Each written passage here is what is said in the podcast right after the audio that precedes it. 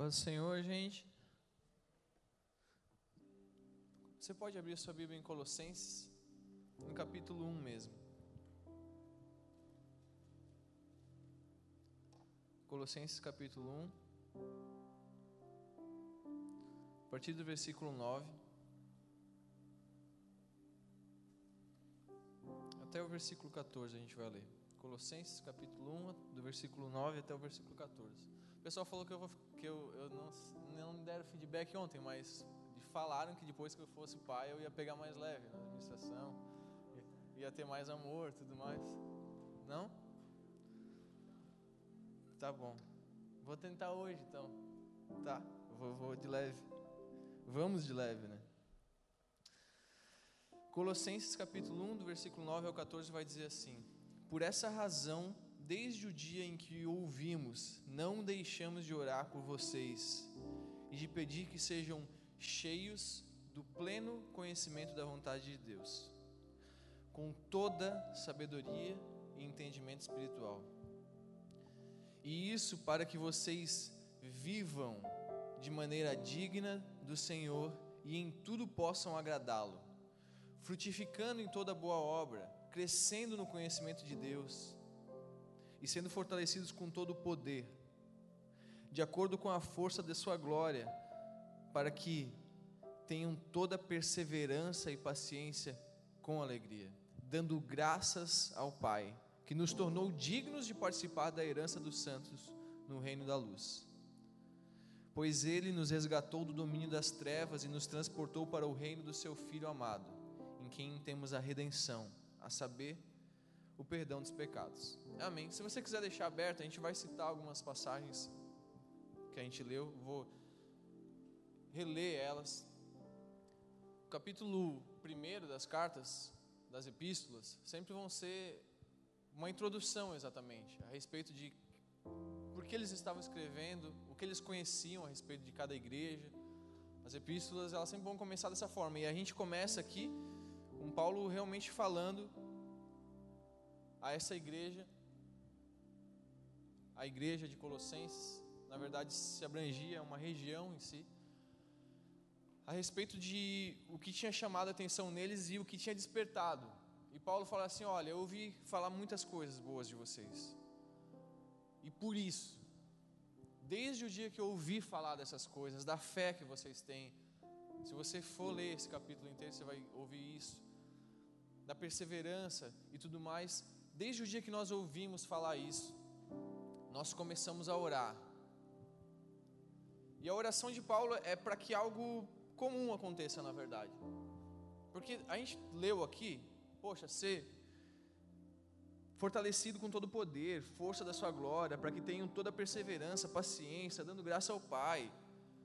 Todas essas coisas são, são coisas comuns de a gente ler no, na, na, na Bíblia. São coisas comuns de a gente ler nos evangelhos, são coisas comuns de a gente ler nas epístolas. O chamado de Deus para uma vida digna, o chamado de Deus para uma vida santa, Ele sempre vai apontar para essas coisas, não é uma novidade. E por que é que Ele é tão repetitivo, inclusive? Falas como essas são tão repetitivas. Porque existe uma distância gigantesca entre a teoria e a prática. E infelizmente, infelizmente, existe uma teoria, uma, uma distância gigantesca entre o que está escrito, que é o que Jesus espera que a gente viva, com o que a gente realmente está vivendo. E é por isso que Paulo, ele fala assim: olha, eu ouvi falar coisas boas de vocês, e é por isso que desde que eu ouvi, eu me coloquei de joelhos, para que não seja só palavras de uma boa imagem que vocês estão causando, mas eu estou orando por vocês, para que vocês vivam de maneira digna, e tantas outras coisas. A nossa geração, talvez seja a geração mais sem raiz, sem apego a nada. A geração de vocês, principalmente. A minha geração ainda é uma geração um pouco apegada à questão de se manter por um bom tempo num emprego, de ter uma estabilidade financeira, de não cometer muitas loucuras financeiras. Na minha geração já começa a se trocar um pouco disso. Os nossos pais, os meus pais, eles ainda são da geração de, de, de que eles viveram uma época de muita instabilidade e por isso buscaram a estabilidade, se manter em bons lugares, não cometer loucuras financeiras, ter uma boa casa, uma boa renda, trabalhar num bom emprego. ter bons benefícios, não correr riscos. A nossa geração ela, ela, ela veio mais aventureira, se jogando mais nas coisas, mas também ao mesmo tempo muito sem raiz. E a gente tem uma geração, a, a nossa geração, ela, ela quer deixar marca onde ela está. Ela quer ser relevante onde ela está. Todo mundo está tá buscando mudar algo, está buscando organizar, revolucionar algo. A gente é a geração dos coaches, dos treinamentos, é a geração da capacitação, dos cursos, é a geração onde o ensino superior, a faculdade é algo comum. Hoje em dia, quem, quem faz faculdade é, é extremamente comum fazer uma faculdade. Você falar que não vai fazer uma faculdade é algo estranho, na verdade. Você pensa assim, ah, não sei se eu vou fazer faculdade. Como não? A pessoa já te olha meio estranho assim. Porque é comum. A gente é a geração que quer se capacitar para revolucionar. A gente é a geração que quer aprender para fazer algo incrível. Mas ao mesmo tempo somos uma geração sem apego às coisas. Sem apego aos lugares que estamos. Nós somos a geração que pouco se relaciona verdadeiramente com a nossa própria igreja. Estamos aqui hoje, estamos em outra igreja amanhã, estamos em outra igreja depois de amanhã. E não vivemos por nenhuma delas, na verdade. E não tem problema em estar em uma ou outra. Não é um problema você visitar uma ou outra. O problema é que você, se não vive, não tem raízes, não é pastoreado. O problema é se você não é disciplinado.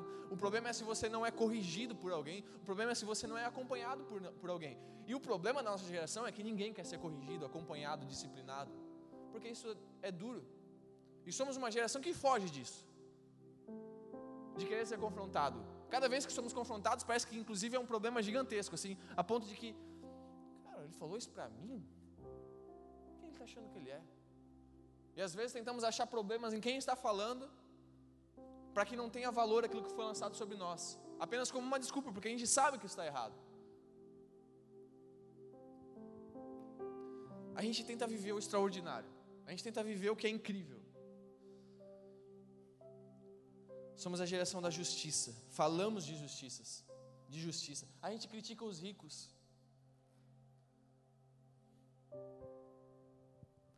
Apontamos os abusadores, reconhecemos quem é mau caráter. A geração que quer ter voz. A geração que aponta o erro do Bolsonaro, a geração que aponta o erro do Lula, a geração que aponta o erro do governo, a geração que aponta o erro de esquerda ou direita, a geração que quer ter a sua voz, que quer falar. Todo, todo mundo quer falar, quer ser relevante, todo mundo quer ser extraordinário, todo mundo quer ser o cara que fala a última palavra e as pessoas falam, uh, não tem nem o que responder para esse cara. Todo mundo quer causar, parece. E no meio dessa sede de nós sermos vistos, no meio dessa sede de nós sermos notados, nunca se viu uma geração tão vazia, tão depressiva, tão ansiosa, tão vazia. Se nós queremos ser tão extraordinários aos outros, o que está falhando tanto a ponto de sermos tão vazios para nós mesmos?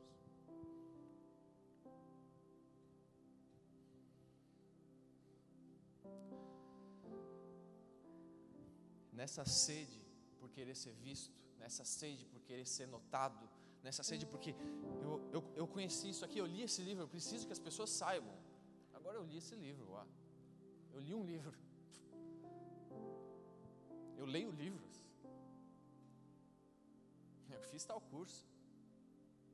Você sabe com quem você está falando? Nessa sede, por querer ser notado, tem tanta gente se perdendo. Porque Deus nos pede que a gente entregue a nossa força para Ele. Com toda a força. Ame o Senhor, seu Deus, com toda a sua força. Mas a força precisa ser aplicada no lugar certo, na forma certa. E sempre que a gente aplica força em alguma coisa, a gente quer aplicar força em algo que vai ser relevante, incrível, grandioso. Como eu falei, hoje eu vou pregar sobre algo que eu tenho buscado viver. Eu não desprezo nenhuma das fases da vida que eu passei até agora. Eu não desprezo nenhum mês, nenhuma semana do cristianismo que eu vivi até hoje. Mas eu também sou capaz de reconhecer que muitas vezes eu fui precipitado em algo. Ou quando eu ouvia coisas como Romanos oito me chamando para manifestar o Pai, eu pensava, preciso bombar, né? Eu preciso fazer, eu preciso mostrar quem Deus é. E sempre parece que isso está relacionado a gente ser, sabe, vem até aquela voz de celestial acompanhando a gente. Eu descobri que Jesus me chamou para ser muito mais comum do que extraordinário. E é sobre isso que eu quero falar com você hoje. O extraordinário comum. O extraordinário normal.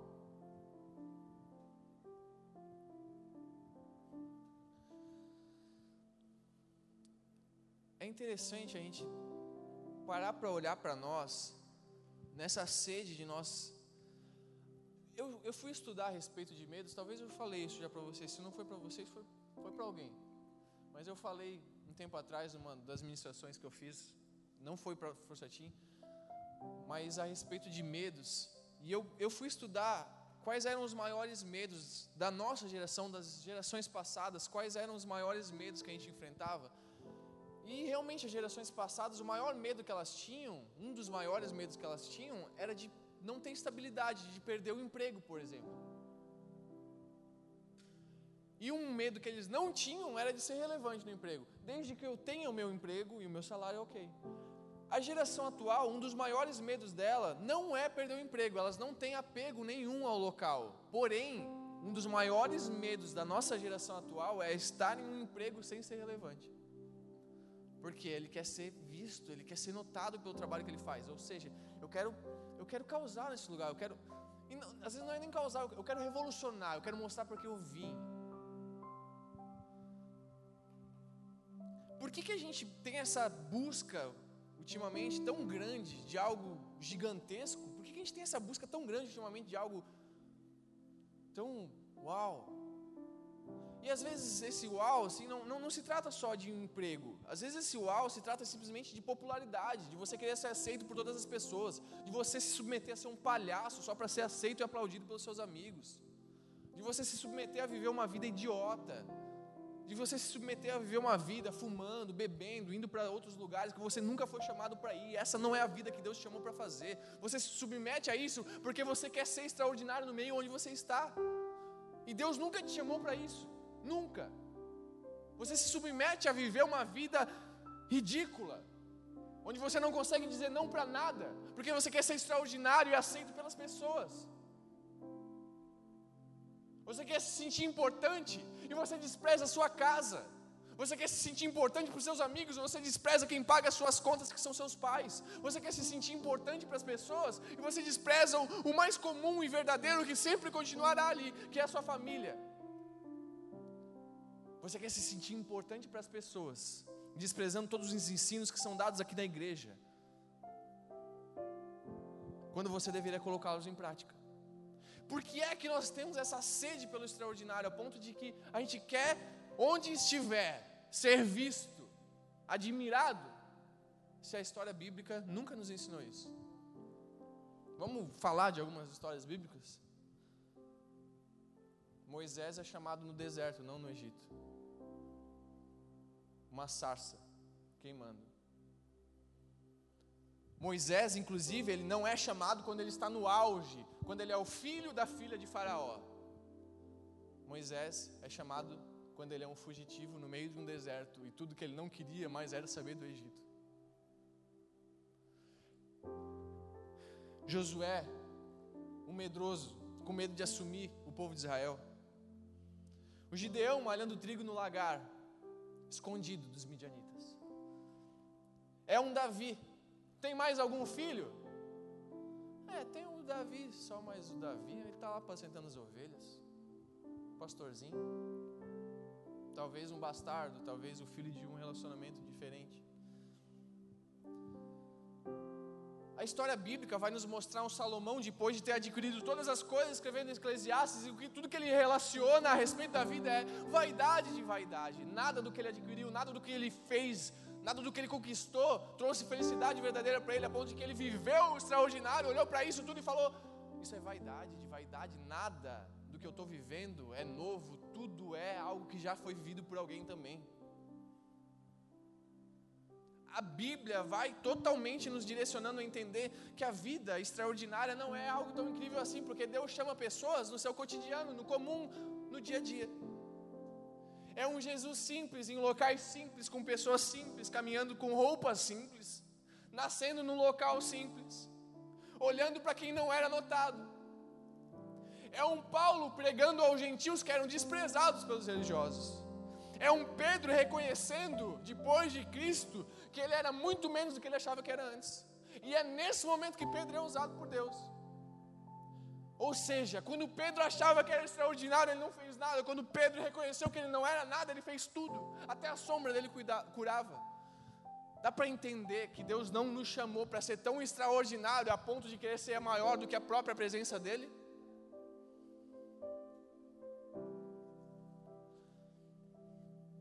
Jesus olha para uma simples viúva e enxerga na oferta pequena dela algo muito mais extraordinário do que as notas dos ricos. Uma moeda vale mais do que notas e notas. Jesus olha para uma mulher cananeia que fala assim: cure, liberte a minha filha. Eu não vou dar a comida dos filhos aos cães. Ela fala assim: as migalhas já são o suficiente. E Jesus olha para essa mulher com uma atitude simples de entrega, arrependimento, e fala assim: a sua fé é gigantesca. Jesus não olha para o jovem rico e fala isso. O jovem rico, que quando Jesus falou assim: obedeça os mandamentos, ele fala: todos eles têm obedecido desde a minha mocidade. Hum, é? Então faz algo bem comum agora, viva como alguém comum, venda tudo que tem, dê aos pobres e me siga. Foi embora triste. E olha que Jesus o amou.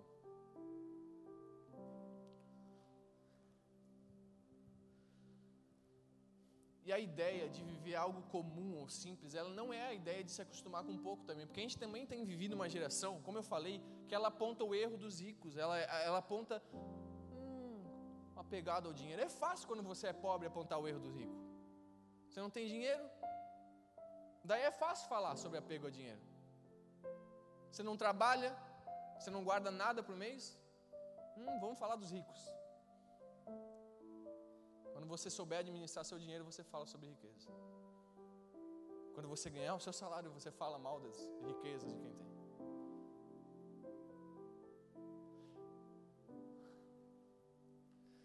E a ideia não é viver algo, porque também, ao, ao mesmo tempo que nós somos uma geração que quer viver o extraordinário, não tem apego a nada, também nós somos uma geração do desapego total, assim, a ponto de que, tendo dinheiro para hoje, tá bom, cara, tá tudo legal. A geração irresponsável, que não pensa no amanhã, que não constrói nada para os seus filhos, que acha que a vida é para si mesmo.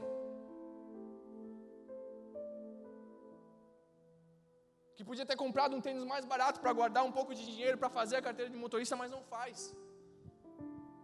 Que podia ter comprado uma roupa mais barata para não ter que seu pai trabalhar tanto para comprar o celular que você não sabe nem o quanto custa de verdade.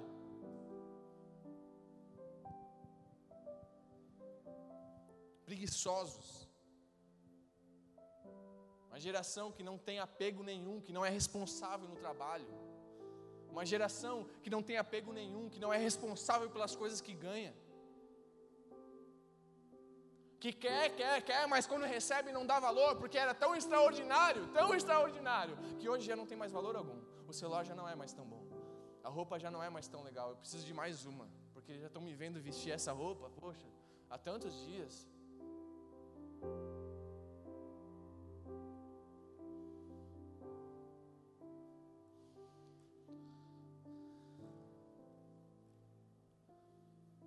Não queira ser tão extraordinário. Deixa eu te falar conselhos muito simples a respeito da vida. Trabalhe duro. Estude arduamente. Seja dedicado aos serviços domésticos. Cara, mas onde eu engrandeço Deus nisso? Administre bem os seus recursos, porque você tem eles. Abrace, sorria mais do que você pode ou está fazendo. Perdoe e peça perdão. Apenas e e grave muito bem isso, apenas aquilo que é comum pode comprovar a veracidade do que é extraordinário. Só o que é comum comprova a veracidade do que é extraordinário. Só o que é comum realmente vai falar, não, isso realmente é extraordinário. Não adianta eu parecer incrível para vocês, vocês continuarem me aplaudindo, não adianta todo, toda a vida que eu fazer aniversário, vocês chegarem para mim e falar assim, que Deus continue te usando. Que Deus continue usando a sua vida. Você é uma bênção, obrigado por isso. Não adianta as pessoas continuarem batendo nas minhas costas, se eu não vivo no comum aquilo que eu pareço ser extraordinariamente. Pessoas vivem na igreja coisas extraordinárias e não são verdadeiramente extraordinárias no seu comum dentro de casa. E isso é mentira, isso é o que Jesus mais desprezou enquanto esteve na terra. Jesus não tem problema com pessoas falhas, Jesus não tem problema com pessoas pecadoras, Jesus não tem problema com pessoas que não têm capacidade, mas Jesus tem um sério problema com mentirosos, pessoas que parecem ser uma coisa que não são.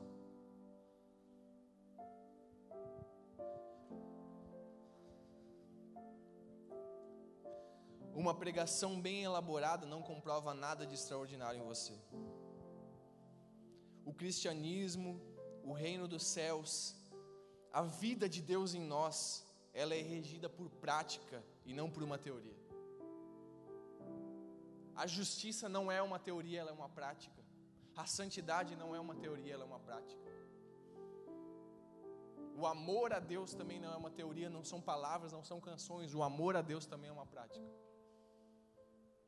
E infelizmente tem existido uma distância muito grande entre o que nós cantamos e o que vivemos, entre o que ouvimos e o que praticamos.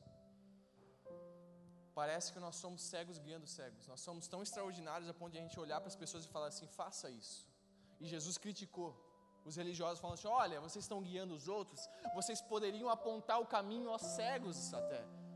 Porque vocês conhecem tão bem o caminho que vocês poderiam falando, pega a direita, a esquerda, quando andar alguns passos, você vira novamente à direita, continuem andando, vocês são tão bons que vocês poderiam guiar até um cego a chegar no lugar. O problema é que vocês não conseguem chegar nesse mesmo lugar. Porque vocês são tão extraordinários que deixaram de ser comuns. E estão falhando no que é o mais simples.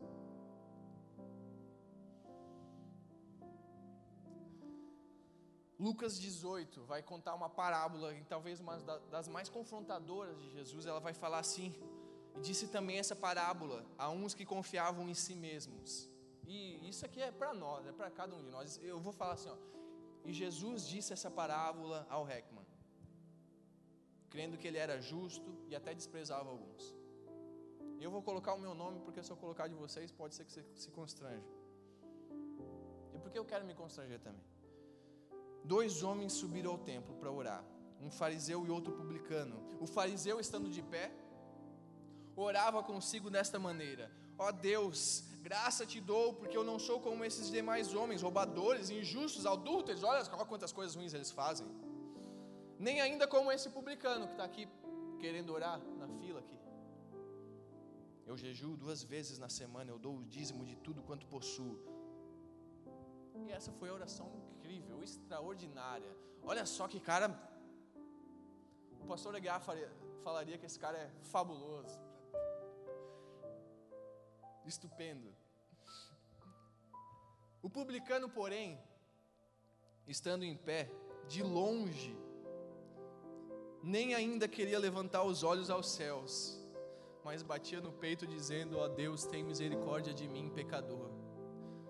Digo-vos que esse publicano desceu justificado para a sua casa, e não aquele fariseu, porque qualquer que a si mesmo se exalta será humilhado, a qualquer que a si mesmo se humilha, esse será exaltado.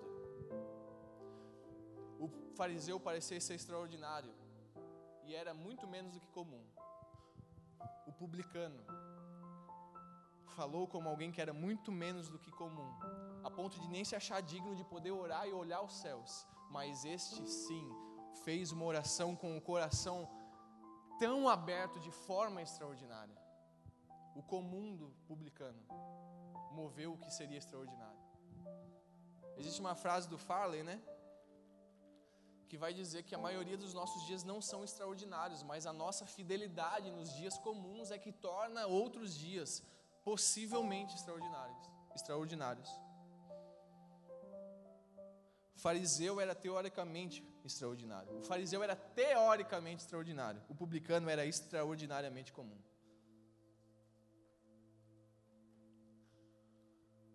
E o problema sempre está relacionado ao fato de nós criarmos. Eu falei isso ontem no Jovem Sede, alguns estavam, mas o problema sempre vai estar relacionado ao fato de nós criarmos uma autoimagem falha e errada de nós. Nós criamos uma imagem de nós mesmos achando, cara, eu tô legal, tô bem. Olha, eu, o, o lugar onde eu frequento, tô numa boa igreja, tenho bons pastores, eu, eu tô legal. O problema está totalmente relacionado ao fato de nós criarmos uma imagem de que está tudo legal, que nós estamos bem. A roupa que a gente veste parece que a gente está cem por cento santo. A forma como a gente fala com o líder, com o pastor, parece que a gente está cem por cento santo. E aí, tudo bem, cara? Como é que você está? Graças a Deus, tudo certo. Miserável, ali na porta ele está falando palavrão. Não consegue controlar sua própria boca, quem dirá as outras coisas.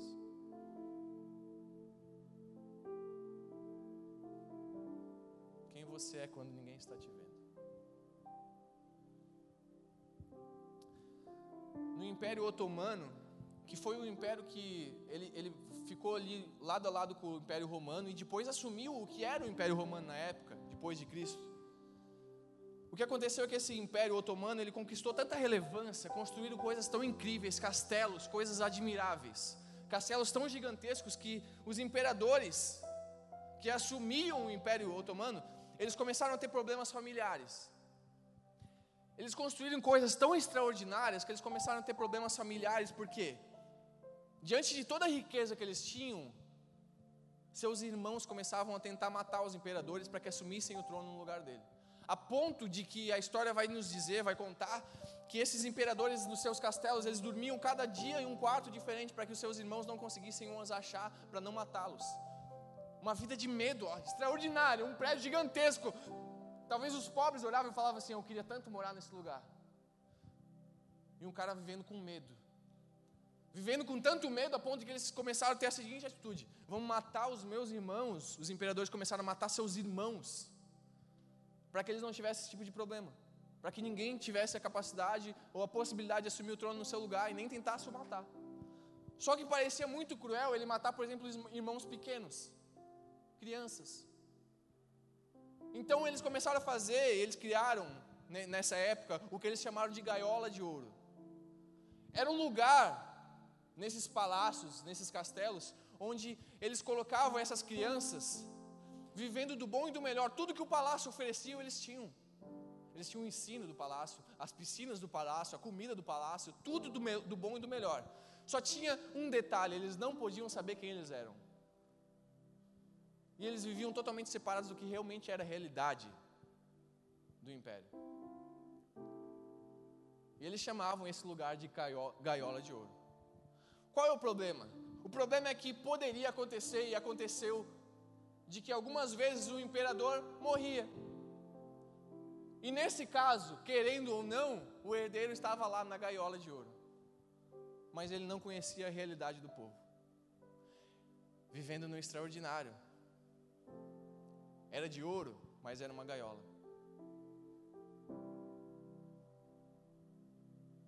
Essas crianças...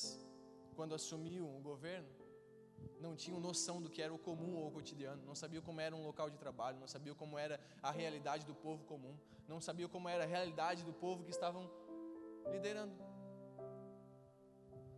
E nesse caso a tragédia é inevitável, porque quem não conhece o meio onde está, não pode fazer diferença alguma no meio onde está.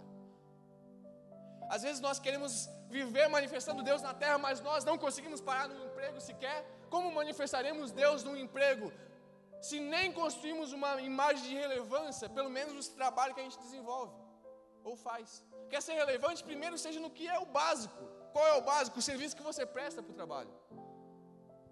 Quer ser relevante? Seja no básico, que é o quê? A forma como você estuda na sala de aula onde você está. Se você não conhecer o comum, o básico do que existe onde você está, você será alguém que aparentemente está muito bem, mas não conhece a realidade. Quem não conhece a realidade parece que é uma coisa, mas não é. E a queda, o desastre, ele vai acontecer. Não é que talvez aconteça, ele vai acontecer. Quando nós nos colocamos numa gaiola de ouro a ponto de achar assim, nossa, eu estou muito bem. Vamos lutar. Vamos orar sobre essas provações que estamos enfrentando. Eu tenho nojo de quem fala assim. De quem não consegue abrir o coração simplesmente para falar, cara, os dias não estão sendo fáceis, mas me ajuda. Porque eu não consigo sozinho, eu estou pedindo para Jesus, mas às vezes nem força eu tenho para falar para Jesus. A gente vai falar com alguns adolescentes com doze anos, eu não sei com quem vocês aprenderam a falar dessa forma assim. Como é que tá? Tudo uma bênção. Você é tão extraordinário, mas tão extraordinário, que não existe nada de verdadeiro em você.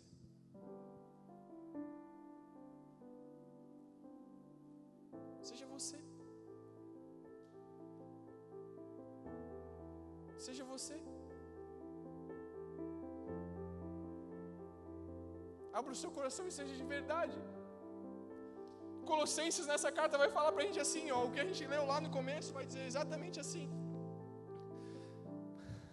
E isso para que vocês vivam de maneira digna do Senhor. O que é viver de maneira digna do Senhor? É vivam, ou seja, dia a dia, hoje, amanhã, depois de amanhã, segunda, quarta, sexta.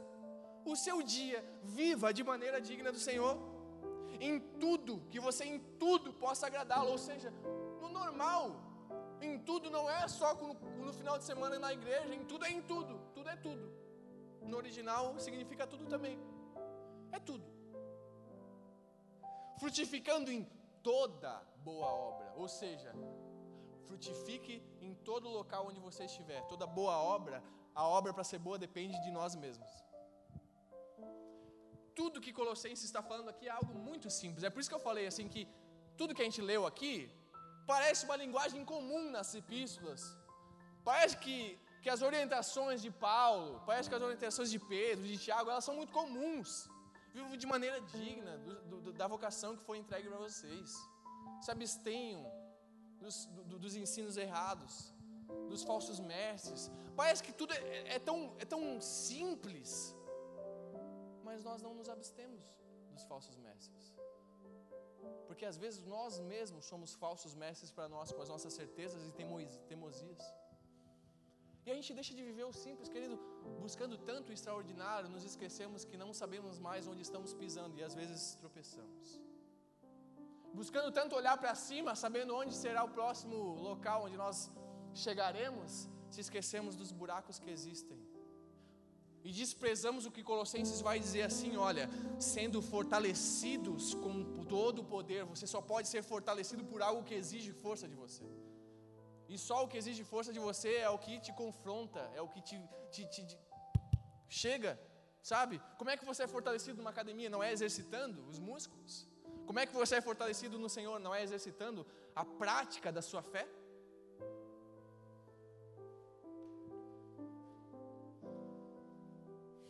De acordo com a força da sua glória, para que tenham toda a não apenas um pouco ou mais ou menos, mas que tenham toda perseverança e paciência com alegria. Parece comum? É o extraordinário do comum. Parece comum, mas quase ninguém vive.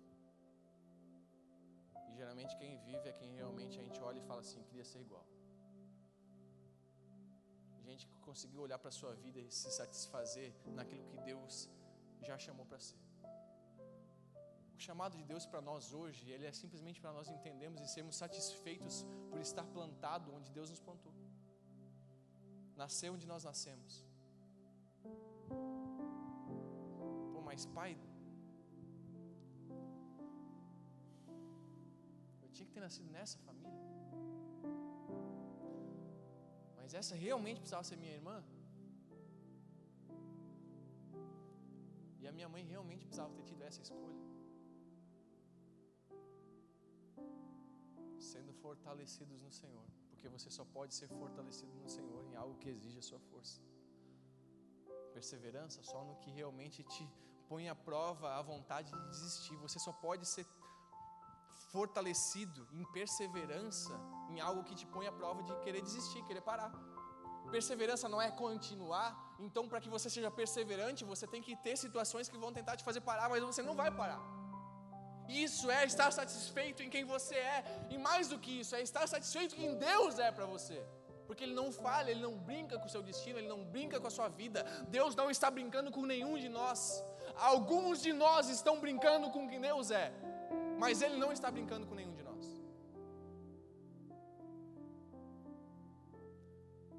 E alguns que estão brincando com Deus é, vão ser só mais um palhaço que vai aparecer deitado na frente da foto das ForçaTeen no retiro, assim, ó.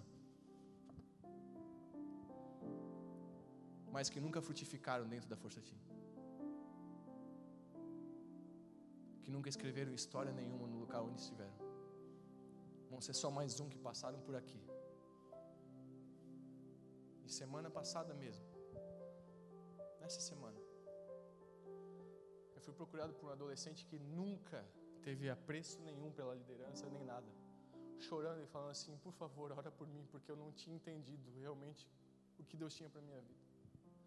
Viveu uma vida vazia, viveu uma vida ridícula, viveu uma vida achando que tudo ia satisfazer ele. Hoje, com crise de ansiedade, vem me procurar falando assim, por favor, me ajuda, porque eu não sei, eu me sinto infeliz, eu não consigo dormir. Mas parecia tão forte, tão extraordinário aos outros. E eu não olhei para ele com nenhum olhar de repúdio, mas eu olhei para ele com o olhar de falar assim, Deus ainda está te chamando, pena que você perdeu algum tempo, mas a partir de hoje Deus tem uma história para a sua vida. Deus não está brincando com os nossos destinos. Mas não brinque você com o seu próprio destino. Porque Ele nos ama tanto, mas tanto, que Ele não colocou a gente numa vida de regras.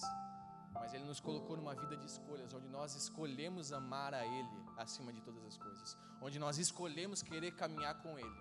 Onde nós escolhemos querer fazer o que Ele quer que a gente faça. E se a gente não quiser fazer, Ele nos ama tanto a ponto de nos respeitar. Porque Deus não é um Deus possessivo. Ele já é completo em si mesmo. Nós é que não somos.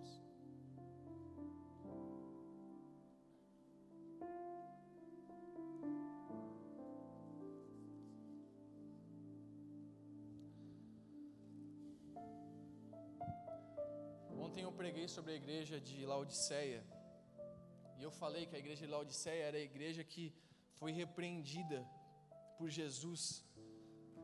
E quando Jesus repreende Laodiceia, Ele fala assim, ei, eu aconselho que você compre de mim ouro refinado no fogo, compre de mim roupas brancas, compre de mim colírio.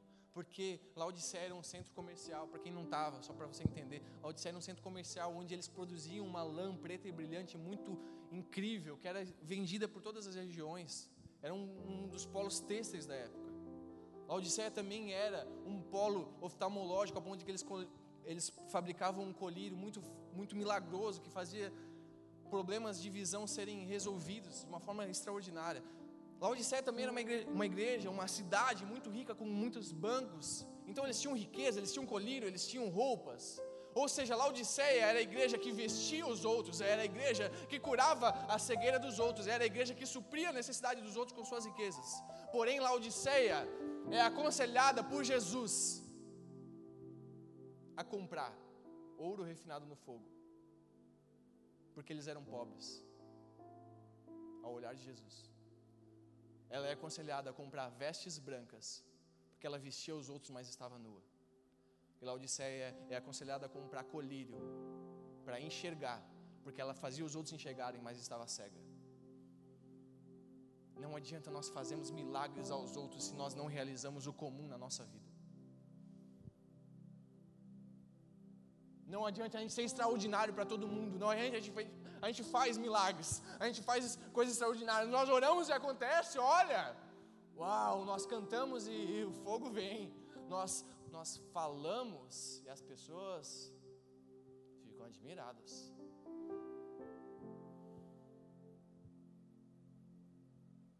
Mas vocês falam algo que não muda a própria vida de vocês. Vocês cantam algo que não toca o próprio coração de vocês.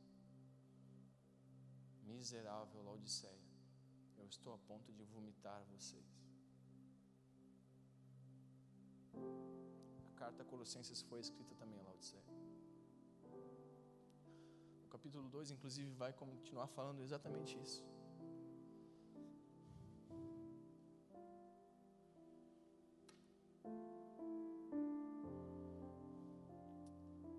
Quero que vocês sabem, saibam quanto estou lutando por vocês, pelos que estão em Laodiceia e por todos os que ainda não me conhecem pessoalmente. Ou seja, Paulo escreveu uma carta a essa igreja que não colocou nada do que foi escrito aqui em prática.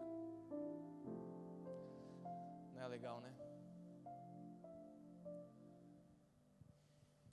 Mas então, porque eu estou vivendo um caos na minha vida, eu, eu devo parar, eu não devo orar pelos outros, eu não devo fazer nada pelos outros. Não, não. O caos na sua vida é para te trazer perseverança, é para te fazer, fazer fortalecido no Senhor. A questão não está em porque você está vivendo o caos, você não poder fazer nada pelos outros. A questão não está em, em porque você não está santo por completo, você não poder orar pelos outros. A questão está em você se achar tão santo, a ponto de que pode orar pelos outros, não precisa orar mais por você mesmo. Aí está o nosso pecado. Seja extraordinariamente comum. Eu ouvi essa frase pela primeira vez do Rafa, e desde que ele, que ele falou isso, naquela pregação que ainda foi lá no New Home, eu... eu, eu Eu gravei essa frase no meu coração. Ela é uma frase de Chesterton. A coisa mais extraordinária do mundo é um homem comum, uma mulher comum e seus filhos comuns. E é isso. É o básico. É a base, é a casa. É o lugar que eu mais estou. E se eu for extraordinária para uma igreja que me aplaude e fala, uau, olha só. Mas a minha esposa não puder falar isso de mim, que miserável homem eu sou.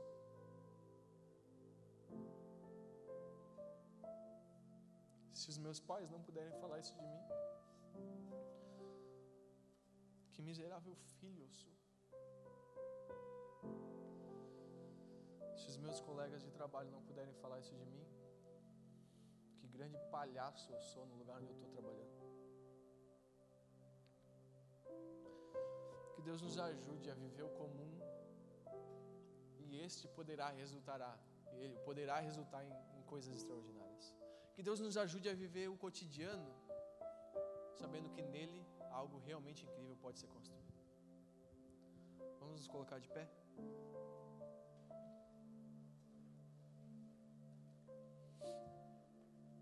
Eu não vou orar com vocês agora, nós vamos cear.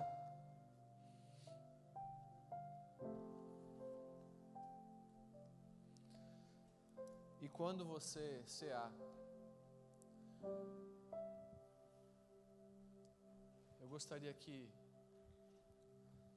se você está em comunhão, se você é batizado, você vai cear, mas se você também não é batizado, não está em comunhão, em comunhão, após isso acontecer, eu gostaria muito que você dobrasse seus joelhos e você fosse muito sincero na sua oração para Deus, porque você não precisa impressionar ninguém com a atitude de dobrar o joelho, mas o que Deus mais espera de nós hoje é que a gente dobre o nosso coração. Que a gente não surpreenda as pessoas porque nós estamos tendo uma atitude de devoção. Tomei a ceia, me ajoelhei. Mas que hoje a gente não dobre só joelhos, mas dobre a nossa integridade, o nosso eu, as nossas certezas, diante de um Deus que é verdadeiro e justo, poderoso, para nos fazer muito mais. O pessoal da ceia pode chegar aí para ajudar. Pode ir distribuindo. A ceia fala de comunhão. O momento de ceia, ele fala a respeito de nós sermos uma família, de nós estarmos como família conectados a Cristo. E vamos ser bem sinceros, é duro demais querer ser extraordinário. É cansativo querer ser importante. Mas é muito gostoso saber que a gente é importante com Cristo. Ele nos faz ser incríveis. Ele nos faz ser extraordinários. Jesus nos chamou para vivermos uma vida incrível, Mas essa vida incrível, ela precisa ser caminhando com Ele. Nós só seremos incríveis andando perto dEle. Dá uma olhada nesse vídeo para servir a ceia. Nesse momento, quando você pegar o pão e o cálice, que você entenda que um dia Jesus já fez a coisa mais extraordinária que Ele já poderia ter feito e que alguém poderia ter feito na terra. O Deus que se fez homem e morreu pelos nossos pecados. Nada será mais extraordinário do que isso. Ele já viveu a cota máxima do que é extraordinário. Quando você pegar o cálice, que você olhe para isso e lembre do sangue que Ele verteu por você. Ainda não coma, ainda não beba, mas segure, sabendo e olhando para isso e sabendo que isso é o corpo de Cristo. Isso é o sangue de Cristo vertido por nós. Quer viver o extraordinário? Viva como Ele viveu. Extraordinário de verdade é poder ser muito, mas querer ser pouco para que os outros fossem muito. E foi isso que Jesus fez. Extraordinário de verdade é poder ser gigantesco, o Deus Todo-Poderoso, admirado e temido, mas que se fez um menino, nasceu num estábulo, numa manjedoura, e se entregou por nós. Ele quis ser comum para que a gente vivesse o extraordinário. Seja comum para que outras pessoas vivam o extraordinário. Seja comum o suficiente para olhar para quem ninguém está olhando. Seja comum o suficiente como Cristo foi para enxergar quem não está sendo enxergado. Seja comum o suficiente para não ser igreja só dentro das quatro paredes.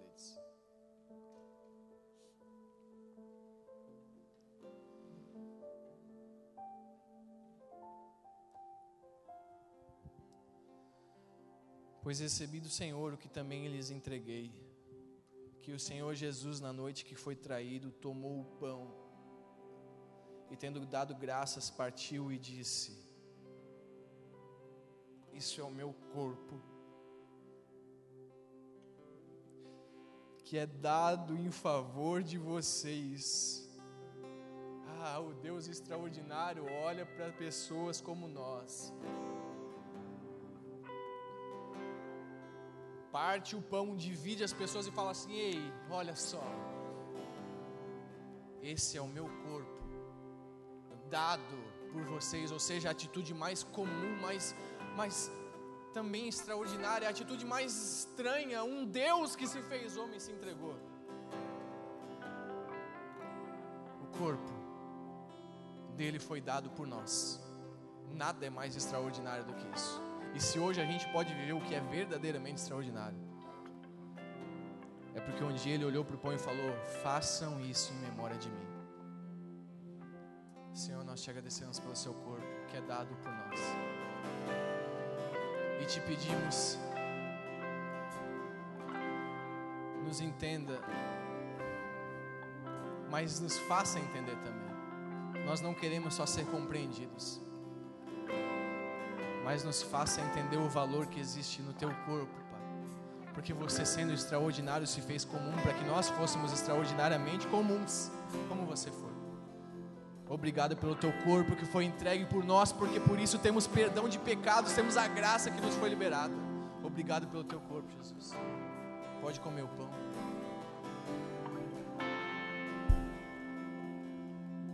Da mesma forma, depois da ceia, Ele tomou o cálice e disse: este cálice é a nova aliança no meu sangue.